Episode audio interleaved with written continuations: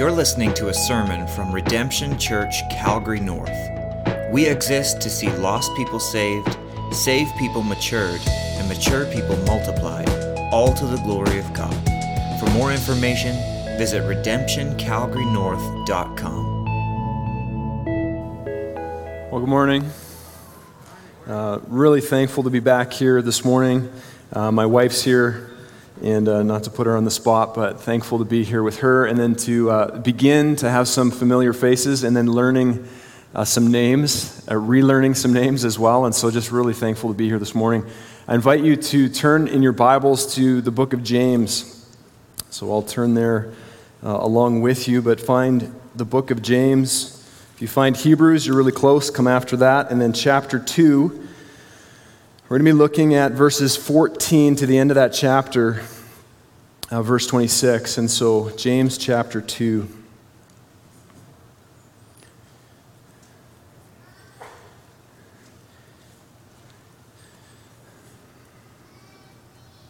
And let me uh, read that aloud and follow in your copy of God's word if you would. So, James chapter 2, starting at verse 14. What good is it, my brothers, if someone says he has faith but does not have works? Can that faith save him? If a brother or sister is poorly clothed, lacking in daily food, and one of you says to him, Go in peace, be warmed and filled, without giving them the things needed for the body, what good is that? So also faith by itself, if it does not have works, is dead. But someone will say, You have faith, I have works. Show me your faith apart from your works, and I will show you my faith by my works. You believe that God is one. You do well.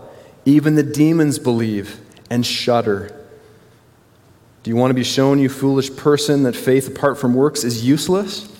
Was not Abraham, our father, justified by works when he offered up his son Isaac on the altar? You see that faith was active along with his works, and faith was completed by his works. And the scripture was fulfilled that says, Abraham believed God, and it was counted to him as righteousness. And he was called a friend of God. You see that a person is justified by works and not by faith alone. And in the same way, was not also Rahab the prostitute justified by works when she received the messengers and sent them out by another way? For as the body apart from the spirit is dead, so also faith apart from works is dead. So let's pray together. Father, as we uh, prepare to dig into your word, Lord, we agree together that this is your word. We need to hear from you. We need to hear uh, what you have spoken to us clearly through your word, and that we would see Christ through it, Lord, that you would apply it to our hearts.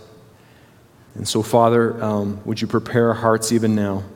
Lord, even as I preach, would you speak to me? Would you preach to me? And would I be changed? And so, Father, uh, we pray um, that you would be here now. And we humble ourselves before your word. And we say, Have your way. In Jesus' name, amen. Well, James uh, starts the way that I'm going to start then, the same way. And he starts with two questions. So I'm going to start with the same two questions that James began with, and we read it in the first, and you can see it there. In verse 14, he asks the question What good is it, my brothers, if someone says he has faith but does not have works? What good is it if someone professes Christ but there's no outward proof? What good is that? Now, if you're to answer that question, maybe your answer might be, well, it's not great. I mean, that's, that's less than ideal, but at least he's got faith. I mean, at least he professes Christ, right? At least he's a church goer. You know, or maybe we'd say, well, he's got faith, but look, just be easy on him. He's pretty young. You know, he's got faith, but look, he's, I mean, he's pretty old. You know, just be easy on the guy. At least he's got faith. Well, the second question he asks is this Well, can that faith save him? Well, the answer we would say is, well, of course. In Ephesians 2 8 to 9. For by grace you have been saved through faith, and this is not your own doing, it is the gift of God, not a result of works. so that no one may boast. So, how do we answer these two questions? Well, James isn't really a- asking two questions, he's making two statements. The rhetorical questions. He's making a point. And his point is crystal clear. His, his point is this, and he says it twice in the text faith without works is dead. That's his point. He's not really ask, asking a question to, to get an answer as much as it's making a statement. So faith without works is dead. And if your faith is dead, then your faith is useless. And if your faith is, is, is useless, then it's not really faith. And if it's not faith, it can't save you. And so this morning from the text, this is not a call to add more works to your faith. It's not a call to be like, oh man, I gotta, I gotta just do a bunch of stuff. It's different than that. This is actually a call to test your faith and see if it actually works. And so, is your faith alive or dead? Three tests this morning to determine if my faith, if your faith, is alive or dead. And so here's the first the usefulness test. The usefulness test. Look at verse 15. He says, If a brother or sister is poorly clothed and lacking in daily food, and one of you says to them, Go in peace, be warmed and filled, without giving them the things needed for the body, what good is that? Now, you can hear that and say right away, and, and maybe you're thinking, like, oh, here it is. Here's the first thing I need to do I need to look after the poor. And then for sure my faith will be legit. I need to feed the hungry. If, if people are cold, I need to give them blankets. And I would say, maybe, but that's not at all his point. He's saying this again to give them a scenario that might have happened, that would have happened, would have been common to them. And again, he's making a point. He's saying you can't just say things. You can't just say, go in peace and be warmed and filled to someone who's cold and hungry and not do something about it. You can't do that. What good is it, he says? Like, what is, what is the advantage to that? Well, again, it's rhetorical. It's not really a question. It's, there is no advantage. It's useless. Now, I don't know if you guys had the uh, ice storm that we had. You have, you have different weather here in Calgary than we do in Edmonton.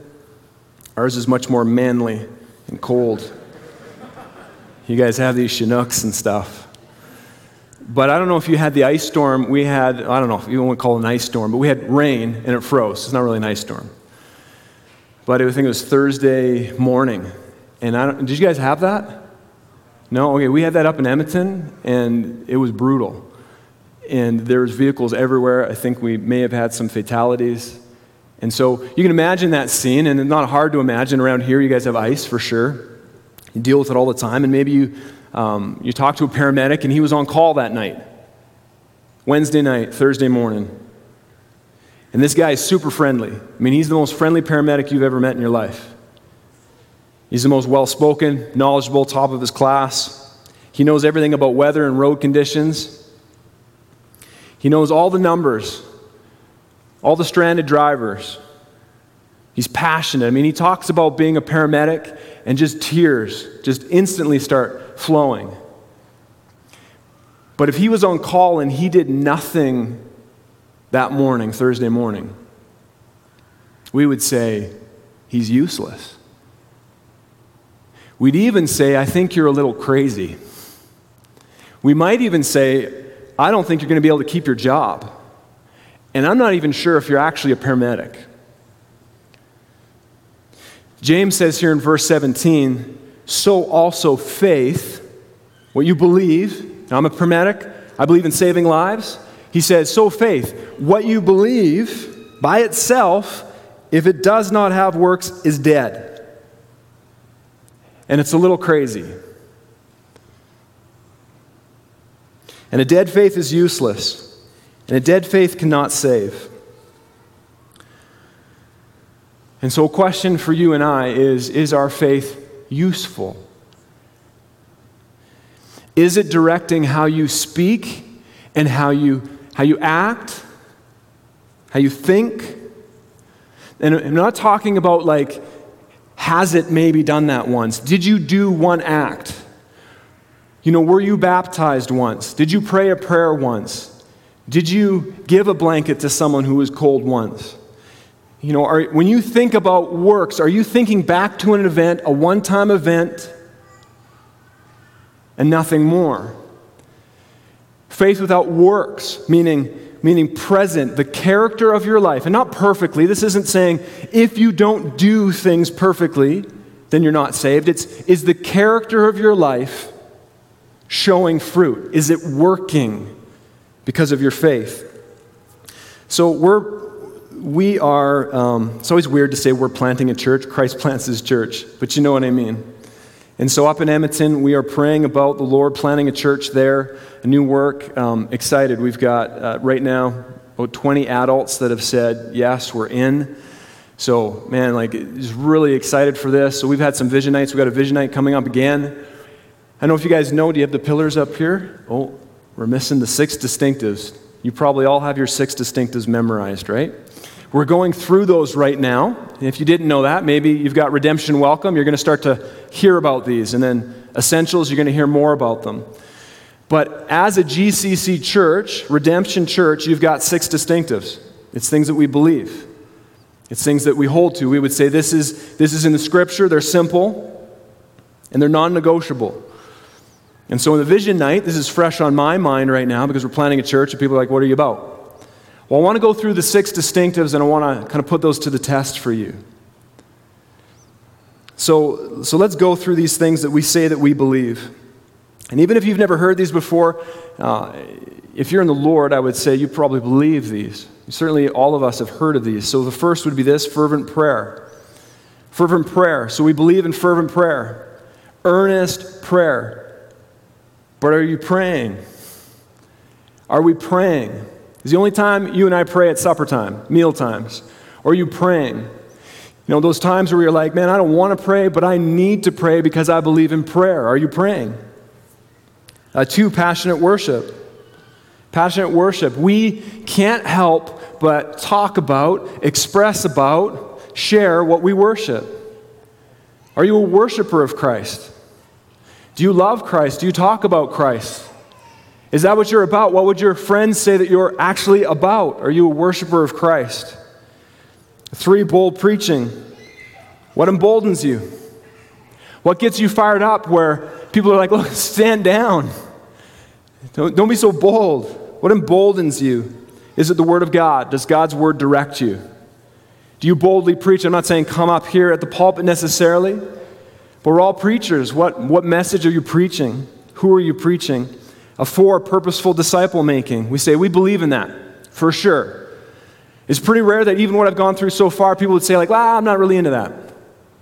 I think everyone in this room would say, no, we're into making disciples. Man, that's what we're about, right? That's our mission.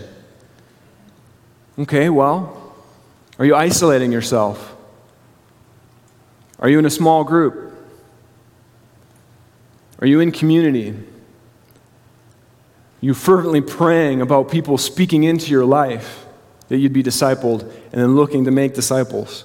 What are you doing about it? A five, courageous evangelism. When you talk with the unsaved, what gospel are you sharing right now? I believe in courageous evangelism. I'm bold about it. Well, what, what gospel are you sharing? Is it vaccine gospel or the non vaccine gospel? Is it the mass gospel or the non mass gospel? Is it the gospel of one day restrictions will be lifted and we'll all be free? You believe in courageous evangelism. Does your faith show that? About what you're doing? Six, strategic church planting, the last one. Strategic church planting. We want to see other churches planted. We want to see the gospel go forth. We want people to hear the good news. Um, are you serving? Are you serving in this church? Are you giving? Are you giving towards this mission?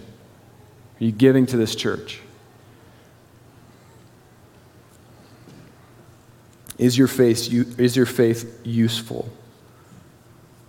Now, it's sobering, and it's meant to be sobering. James is, and you can see the language here. We re, we've gone through the text. James is not um, mincing words, he's not beating around the bush. What are you trying to say, James? And this is meant to be sobering, this is meant to be heavy. God's word is strong on this. Faith by itself, no matter what you believe, and if it's six distinctives, and man, they're rock steady, but by itself, it's dead. And so the first test is the usefulness test. Is my faith doing something? Is it working? And then, second, the demonic test. The demonic test. Verse 18. But someone will say, there's always someone who's got something to say. There's always a rebuttal, but you know, we hear this, and James has just said, look, it's, it's not negotiable. Faith without works is dead, period. And then someone always speaks up, but, but, someone will say what? Someone will say, and there it is in verse 18, you have faith and I have works. I'm more of a faith guy. And I'm just kind of more of a just believe, kind of more spiritual. This is kind of my nature, more hopeful. Or maybe someone says, Well, I'm actually more of a works guy, kind of more blue collar, kind of get it done, more practical, more hands on. But faith without works is dead. And you can't pick and choose one. There is no room for someone might say, you know, I, one of the conversations that has never left me that I had with uh, one of my best friends. And it so impacted me that I wouldn't be surprised if I shared it last time that I preached here. I was talking with this friend of mine, he's a pastor as well. And we were just kind of shooting the breeze. And I said to him, You know what? I, I, if I had to err on something, I'd rather err on wrath than love. If I'm preaching the gospel, I'd rather err on the side of wrath than love. And I said the reason is is because at least people would know there's a problem. At least because all the watered down preaching, you know, at least you'd know there's a problem and God help me, I have to do something about it. And he said to me, Yeah, yeah, but you can't do that. I said, Nah, yeah, I know. I'm just talking to you as a pastor, man, just as a friend. I just, if I had to pick. And he said, Yeah, but you can't pick. I, I, know you, I know you can. I'm just saying if you, and he's like, but you can't. And he wouldn't let it go. I was like, just let it go, man. I'm just saying. And he's like, but you can't. And I want you to hear that. And that's what James is saying here.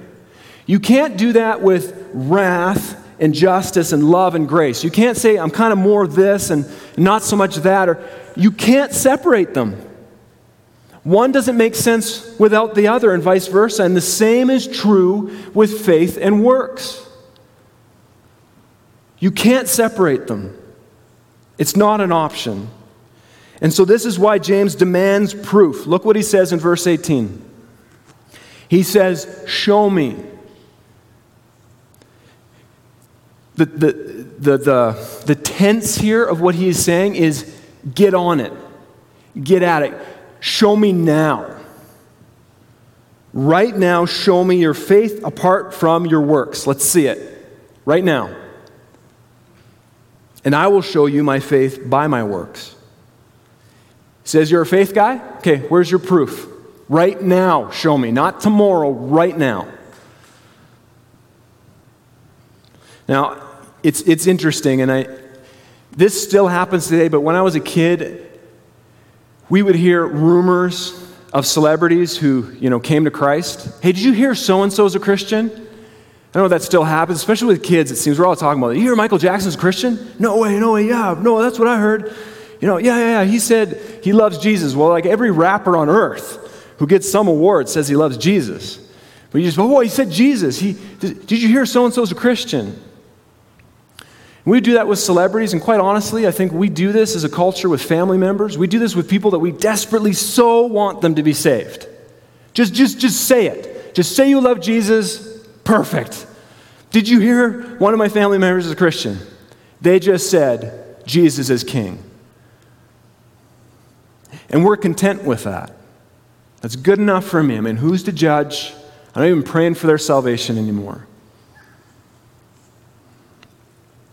I want to take you back again to the paramedic illustration.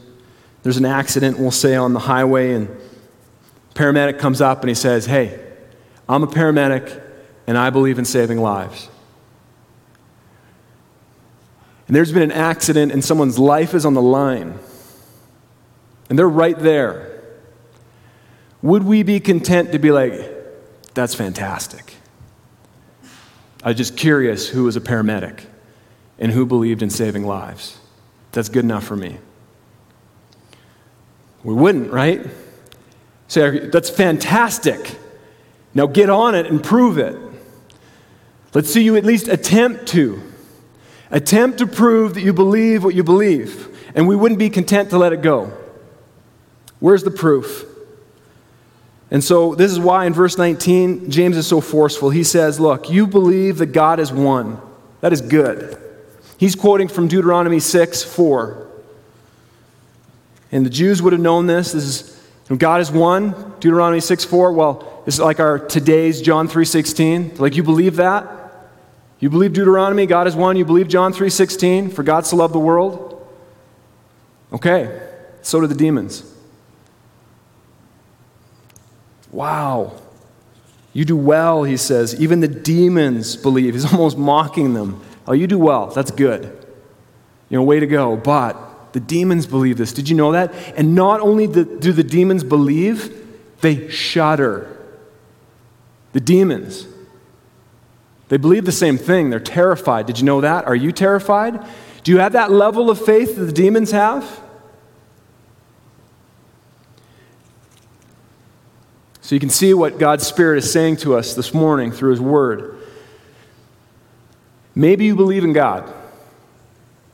The demons do. You believe in God, and, and you believe as long as you can remember. You grew up in a Christian home. Well, the demons have believed longer. You know your Bible, the demons know it better. You've heard hundreds of sermons. The demons have heard more and they've heard Christ preach. You fear God, the demons fear God, and they shudder. That word shudder is bristle, and you know what he's getting at. The hairs on the back of their neck, so to speak, bristle. They, whoa, God, and they shudder.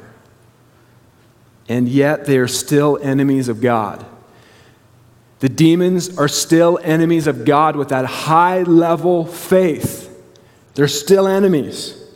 They haven't repented, they've not committed their lives to the glory of Christ. Do we hear this this morning? So the question is with your high level faith, have you repented of your sin? With your faith, yes, I'm a sinner. I cannot save myself. Have you repented? Have you turned? Have you come to trust in Christ and commit your life to Him? Are you truly a worshiper of Him, a promoter of Him?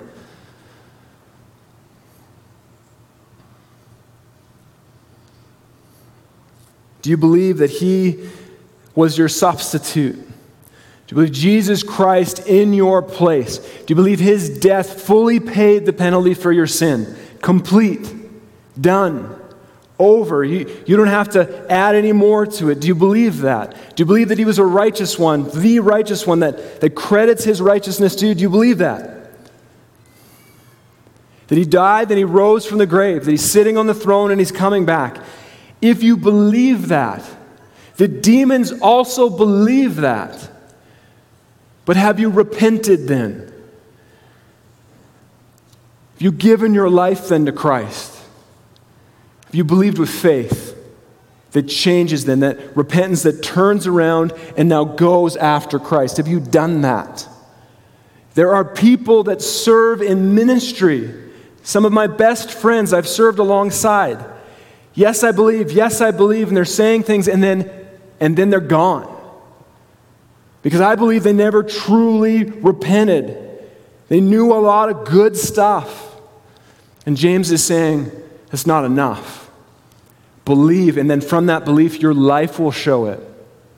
And so repent and believe. And if, if you're answering, yes, I believe in these things, yes, then I would say this Are there then areas in your life that it's as if they are dead? Areas of your, of your faith that it's as if it's on life support. You were saved, but there are areas that it's like it's dead. And I remember I woke up once, alarm clock, and I slept funny, and my arm was so asleep I couldn't even feel it. I went to shut my alarm off, and I, I couldn't, it was like this out of body experience. Is there a portion of your faith that it's as if it's dead? And I would say the same repent and come back to that belief that you have.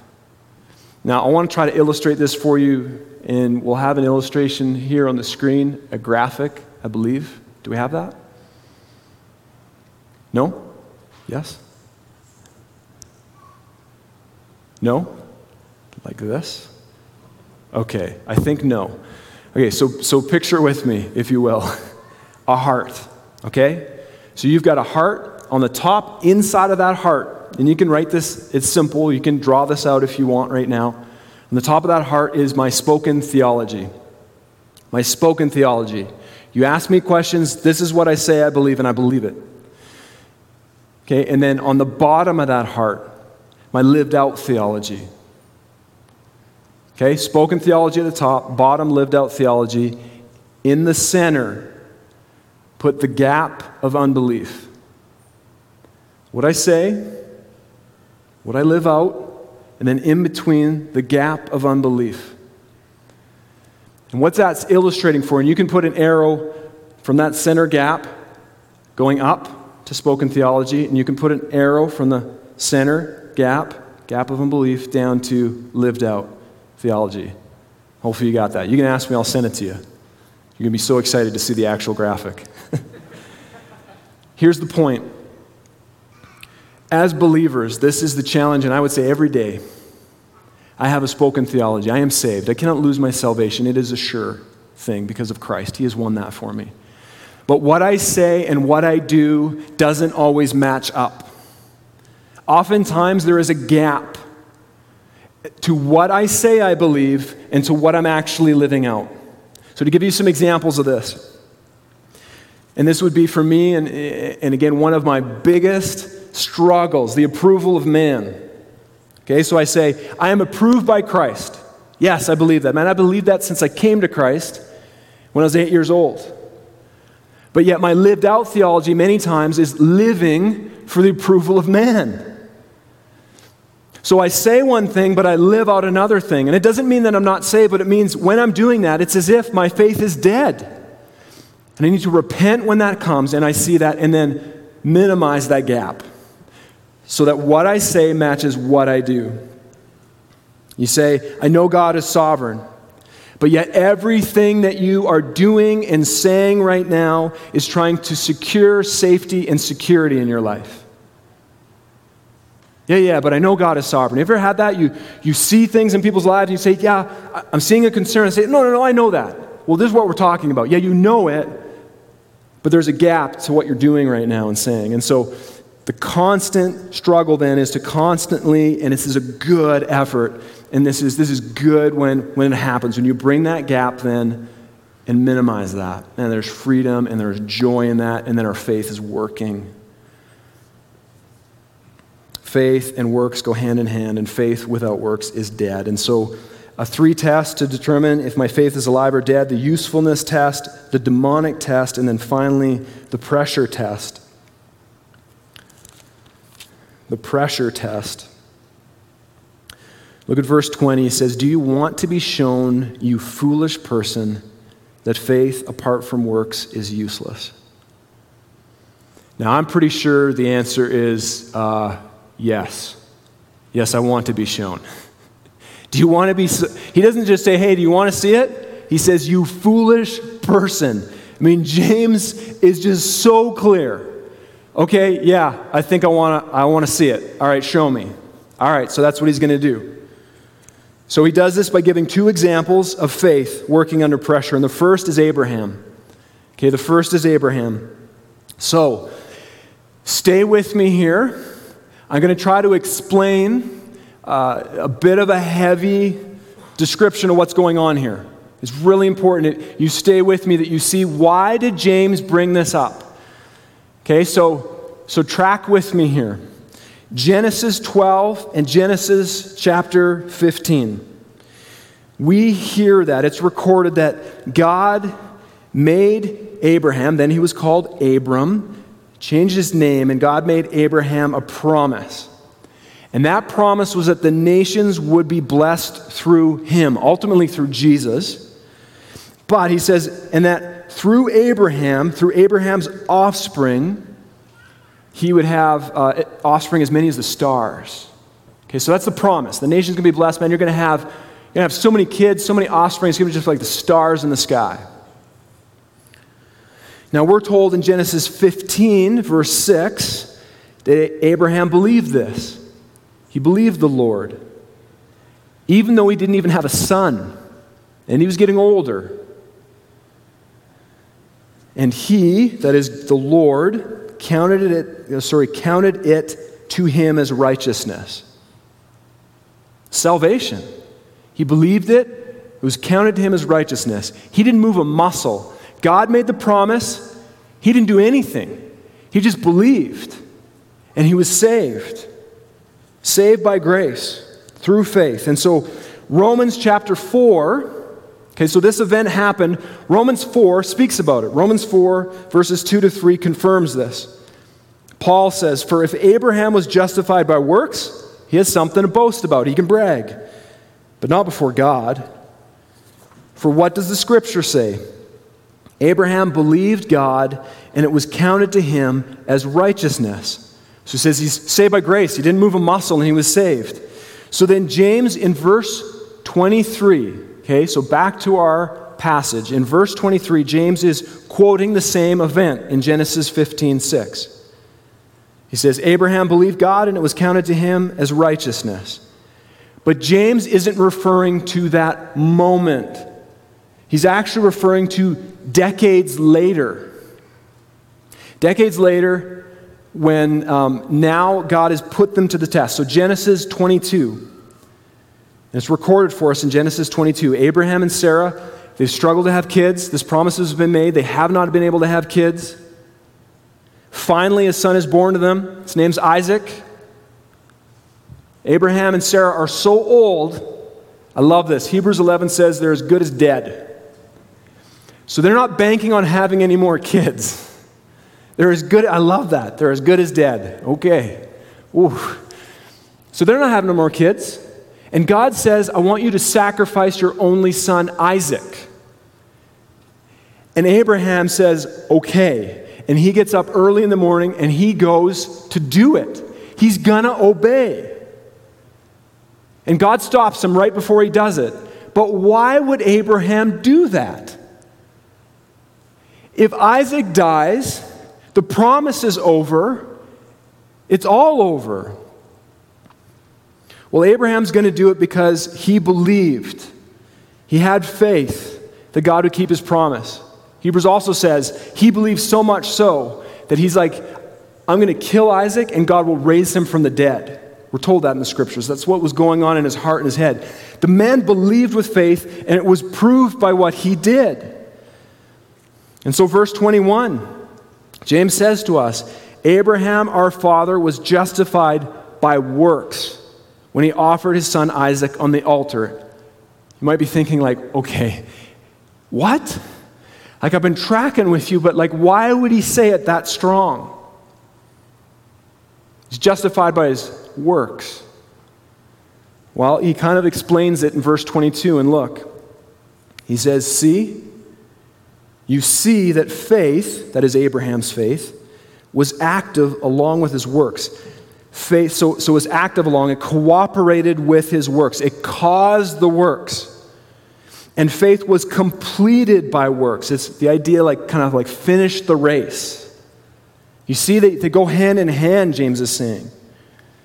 So by faith he, he uh, and sorry, and he was called a friend of God.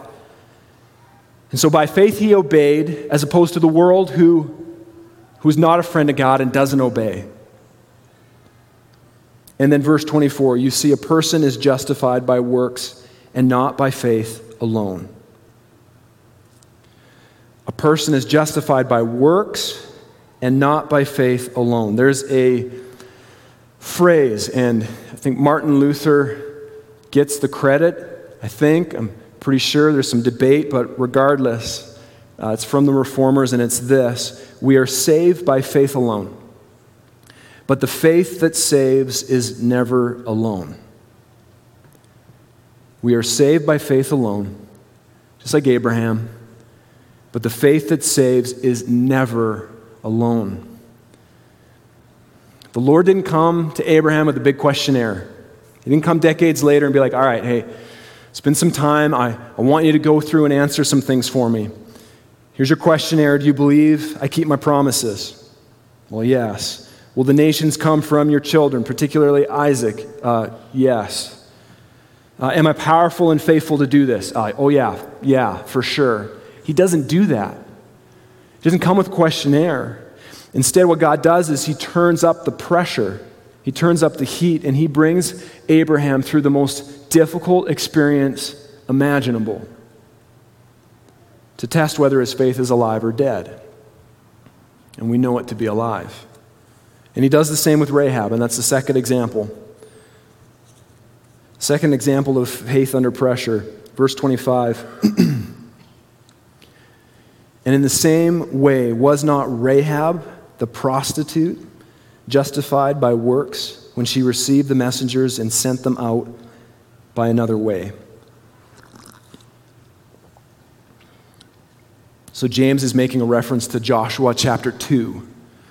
Joshua chapter 2. Joshua chapter 2 news has just reached Jericho, a pagan city, and they have heard about this army, about this nation, Israel. They've heard about the parting of the Red Sea. They've heard about uh, the Egyptians and how they died. Pharaoh's army died. They heard about kings and cities being destroyed, and they, they almost literally can like hear the footsteps coming. And so uh, Rahab runs into two of, the, of Israel's spies and tells them, she tells them this in verse 11 of Joshua 2 Our heart melted, and there was no spirit left in any man because of you. And then she acknowledges, and it seems with faith, for the Lord your God, He is God in the heavens, above and on the earth beneath. What a, what a statement. She's not just saying, save my life. She's saying, no, you're God. He's God. So we look at this and say, well, dude, it looks like, it looks like Rahab had faith. We know what she did after that then, and James tells us she hid the spies. She sent them on their way. And so this wasn't easy believism. They didn't say, hey, you just need to pray this. No, she, she did something about it. What she did about it put tremendous pressure on her life. What she did meant that she was going to lose her reputation. Rahab the prostitute wasn't much reputation left. It was going to be Rahab the prostitute, right, and the traitor. What she did meant risking her life. If the king finds out I'm dead. If the king finds out, my family's dead. Or we'll, we'll, we'll, wish that we were dead. What she did got even more terrifying. It's interesting because scripture tells us that her house was on the, in the city wall. If we had kids here, I would ask, do you guys know what happened to Jericho? Didn't go well with the walls. There's some wall damage. And the walls came down, right? And so she's in the walls, and the spies say, okay, Stay put, and we'll come back for you. You gather your family, you stay here, and don't move a muscle. I often thought about that. Can you imagine the marching, the trumpets, and then, the, then st- things start shaking? I've never been in an earthquake. I'd imagine it felt just like that. And the rubble and the dust, and everyone's running for their lives, and they know what's coming, and everything in them says, run. And Rahab and her family didn't move. Why? Because they were just so brave? No, because they had faith in God, the God of heavens and earth. Her faith was alive, and what she did under pressure proved it. And so, to close, uh, some application then from this. You know, like Abraham and Sarah, you will face pressure. You will face pressure. And regardless of the context, regardless of the feelings, regardless of the risk, your faith must drive your response. My faith must cause me to do things I wouldn't otherwise do. It's not easy. Maybe it feels like to you right now your world is crumbling. Maybe for you, and some of this is maybe directly faith related persecution, and others is just what the world we live in. Maybe you've lost your health. Maybe you've lost your job. Maybe your reputation is on the line. Maybe for you, you see no perceived good in obeying the Lord. There's no perceived end game. I can't see how this is going to go well. And you feel the pressure of that. And maybe you feel the pressure of raising kids today. Maybe you feel the pressure within your marriage and within relationships. And popular opinion says, and the, the voices around you say, do this and think that and hope this and trust in that and listen to this. And maybe common sense says, run and look after yourself.